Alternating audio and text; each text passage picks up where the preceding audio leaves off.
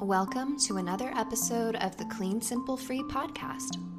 This episode is mainly going to focus on personal anecdotes and my experiences living a more minimal, intentional life. There are so many different approaches to minimalism, and I am not the standard to model your journey after because, as I'm so fond of saying, everyone is on a different path. However, by sharing what I've decided to embrace in my home and in my life, it is my hope that you'll be inspired to think differently about your possessions. This is episode twenty-nine, and it's about choosing whether to embrace your items fully or deciding to let go and live without. As some of you already know, Clean Simple Free was a YouTube channel long before it became a podcast. And a few weeks ago, I was reviewing that YouTube channel and looking over the videos I made in the past. A lot of these videos are anti-hauls or donation videos where I show off what I've gotten rid of for the month. And as I was skimming and scrolling through these old videos, I started thinking about how much things have changed for me over the years since starting out on my minimalist journey. The main thing that stood out to me is how much I've gotten rid of. Things that have never even crossed my mind since they left my home. From trinkets, to clothing, to furniture and gifts, I have let go of so much, and it's crazy to me that these things no longer occupy any space in my home, and quite frankly, it's more important and more baffling that they no longer occupy a place in my mind. Had I not revisited those videos or scrolled through those thumbnails, I would not have even remembered owning those objects in the first place. And it was quite inspiring to see how far I've come, especially when I still feel that I have clutter traps lurking within my home. As longtime listeners know, I used to move around a lot for my fiancé's former job. This really helped to scale down the amount of possessions we owned because it's very easy to imagine what you do and don't want to bring into a new space. You're excited about relocating, you're looking forward to how you're going to decorate your new space, so I think moving is an excellent motivator to get rid of excess clutter. And since we've moved so much, those have been opportunities that I've taken to really downscale my possessions. In fact, if you are someone who loves visualization, I recommend visualizing that you're moving and plan what you want to place in your quote-unquote new space, if that's something that will motivate you. Something else that helped me during the first several years of my journey were doing monthly clutter cleanouts. I no longer do these monthly because I don't have enough stuff for it to be efficient, so it's more like every few months I will skim through my home, and it's fairly easy for me to go through my entire house, or at least a room at a time, and do a quick sweep to decide what I enjoy and what I no longer feel the need to keep. This is also an excellent opportunity to get rid of toiletries that may have expired, like cosmetic items, or go through the spices in my pantry and see what needs to be tossed in the bin. At this point, it's been just over six years since I started living minimally, so sometimes going through a room does feel a bit redundant. I already know exactly what's in my cookware cabinet, and I know that I use these things on a regular basis. Even though I know some areas of my home very well, there are times where I find miscellaneous things tucked away in my home that perplex me. These are usually items that I have avoided going through, like a box that I unpacked and then just sort of put the belongings back into, or things I can't decide what to do with yet, or maybe they just don't have a proper place to go. And once a certain amount of time has passed, it makes me contemplate whether the item is worth keeping at all. Usually the answer is a resounding no, because if I haven't used something within a certain period of time, it's not a priority to me, and therefore I can let it go. The main areas where I find the types of items that give me the most difficulty to deal with are art supplies, tech items like old hard drives that have precious photos on them, pieces of artwork, keepsakes, and decor. There's always a few odds and ends, like deciding where is the best place to keep the pet supplies, like catnip and shampoo, or wondering if I really use my charcuterie board often enough to keep it. But for the most part, it's the visual and sentimental items that I have the hardest time with. These items are difficult for me because I am not the typical minimalist. I don't have a black and white aesthetic. I tried keeping houseplants, but my cats shred them, or I inevitably kill my plants because I have the complete opposite of a green thumb. So my home doesn't look like a Pinterest board for the stereotypical minimalist home. I love colors and textures, and I embrace a more eclectic aesthetic in my decorating. I like having lots of artwork on display, and I like decor that inspires me artistically, brings memories of loved ones, or are mementos from travels that my fiancé and I have been on. Sometimes I struggle with loving the look of a completely blank wall, but also wanting to display a gallery wall completely filled with artwork and items that inspire me to create. If any of you listeners are creative types, painters, writers, photographers, or musicians, I'm sure you can relate to the creative benefits of being surrounded by visual inspiration. As a minimalist, or even speaking from strictly a design standpoint, having a lot of variation in objects and styles can sometimes be a difficult balance to strike. And what I mean by that is not every painting I've created or purchased is going to fit within the look of my home. Not every travel memento is going to coordinate stylistically. Especially with eclectic, vintage, or bohemian-inspired decorating, it can be very easy to cross the line from a quirky or unique style to looking junky and incredibly mismatched. So you have to be very careful with how you arrange your items and what you can mix and match without your home turning out looking like a thrift shop.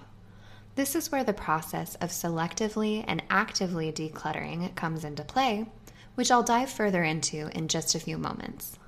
I want to say something that I've echoed in a lot of videos on my YouTube channel, and that is there is no one way to be a minimalist. You do not have to have a certain color scheme in your home to qualify as a minimalist. You do not have to have a certain look or a certain number of possessions to call yourself minimal. Minimalism is simply the process of living with less and letting go of all the excess. It isn't an exclusive club where you have to check off certain criteria. It is just a means to reduce clutter from your home and stress from your life. It's different for everybody, but you'll know when you have reached that state of balance, and you'll know when enough is enough or when you need to minimize further. If a modern aesthetic is your thing, then by all means, please embrace it.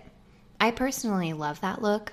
There are actually a lot of home designs that I admire, but I have to choose what creates a cohesive look with the items that I am choosing to keep. For example, I have a lot of wooden furniture that I love, some of which have stories and memories behind them. We own a solid end table that was carved from a cherry tree. It weighs like three hundred pounds, and it's something that a Hungarian friend made for my fiancé when he lived in Budapest.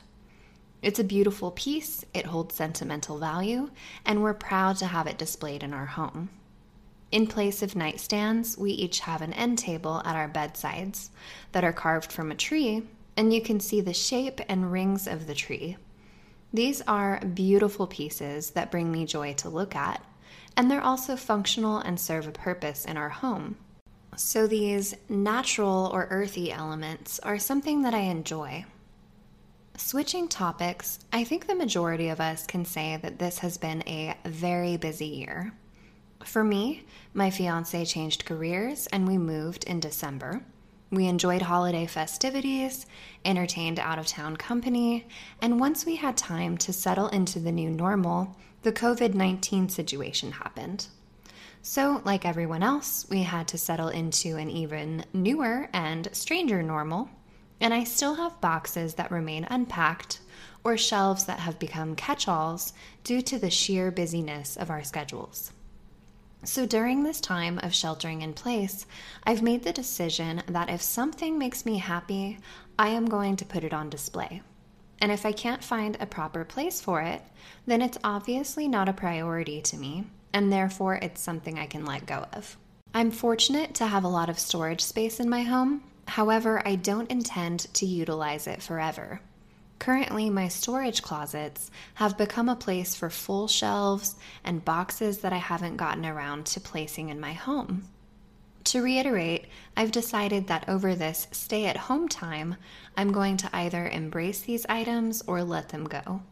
I'd much rather have full walls and empty closets and shelves than items that are just tucked away, collecting dust, waiting to be used and enjoyed or donated. So you can expect to see a lot of before and after pictures and donation hauls on my Instagram under the username clean dot simple dot free over the coming weeks. I'm going to dive into a few tips on how to utilize the items that you own or let them go completely. But first, a word from our sponsors. And we are back. Here's the part where I offer some tips. I try to be an open book when documenting my minimal journey. I truly believe that minimalism is achievable for everyone if you put in the time and effort. It's not going to happen overnight, and you will have moments of what I call intermediate minimalism, where you think you've achieved as much as you can and you can't possibly imagine getting rid of more, but it still doesn't feel right. I've compared living minimally to exercise in the past, and I'm going to do that again in this example. When working out, you can build up stamina and build up the time you spend in the gym, but eventually you are going to hit a plateau.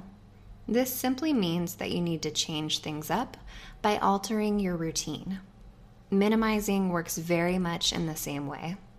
If your current process of reducing your possessions feels like you're just hitting a wall or feels like you're just aimlessly wandering around your home looking for things to get rid of, maybe it's time to look at things from another angle.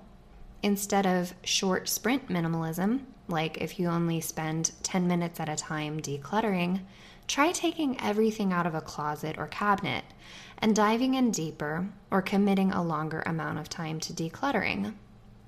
If you typically toss things into a maybe box, it might be time to analyze those items or just donate them sight unseen. Sometimes you just have to ride this plateau feeling out and wait until you're observing your home, and you'll come to the realization of, you know what, I really don't like this object.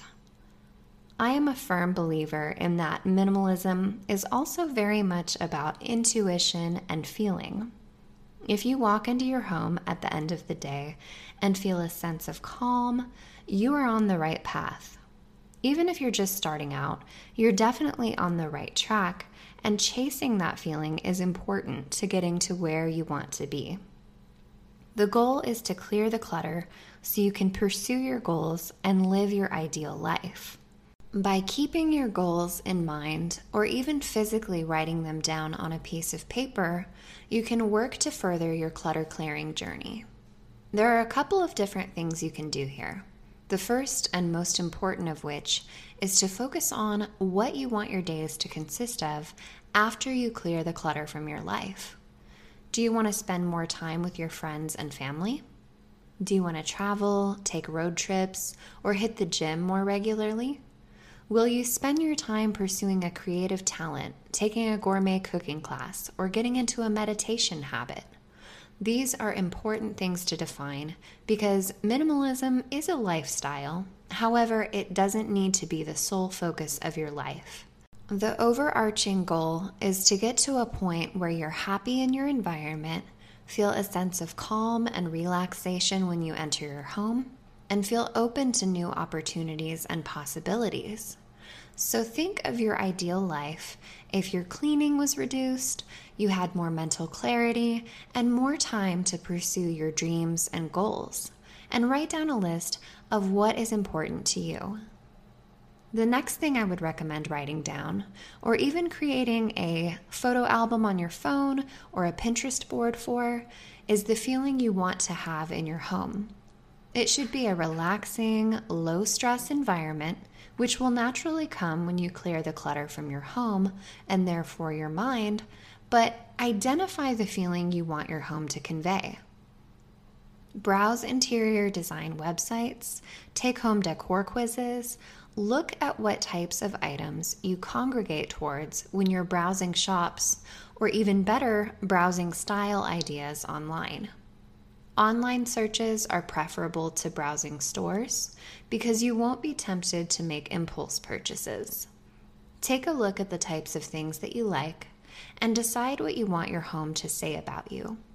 See what you have in your home already and curate that style more definitively, and let go of the pieces that don't belong.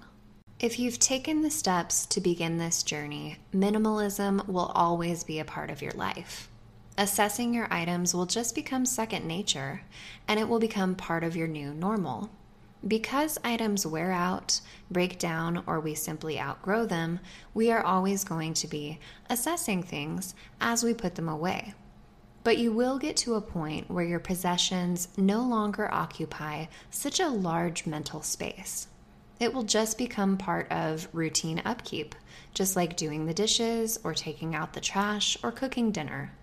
So try looking at things from a different angle, changing up your routine when you feel you've hit a plateau, and going by the way items make you feel, whether it's a positive or negative emotion. Utilize the things that you love in your home without limiting yourself to stereotypical constraints, and get rid of the rest. Your home should feel like a cozy, welcoming, relaxing environment, and anything that detracts from that is simply clutter, and you can part with that clutter with confidence. That wraps up episode twenty-nine. I want to thank all of my listeners and give a special shout out to those who have messaged me or mentioned Clean Simple Free in their Instagram stories, and those who have left new ratings and reviews on Apple Podcasts. Those ratings and reviews make a huge impact in the visibility that this podcast receives. More visibility equals more listeners, and this means the podcast is able to continue growing and can keep being produced week after week.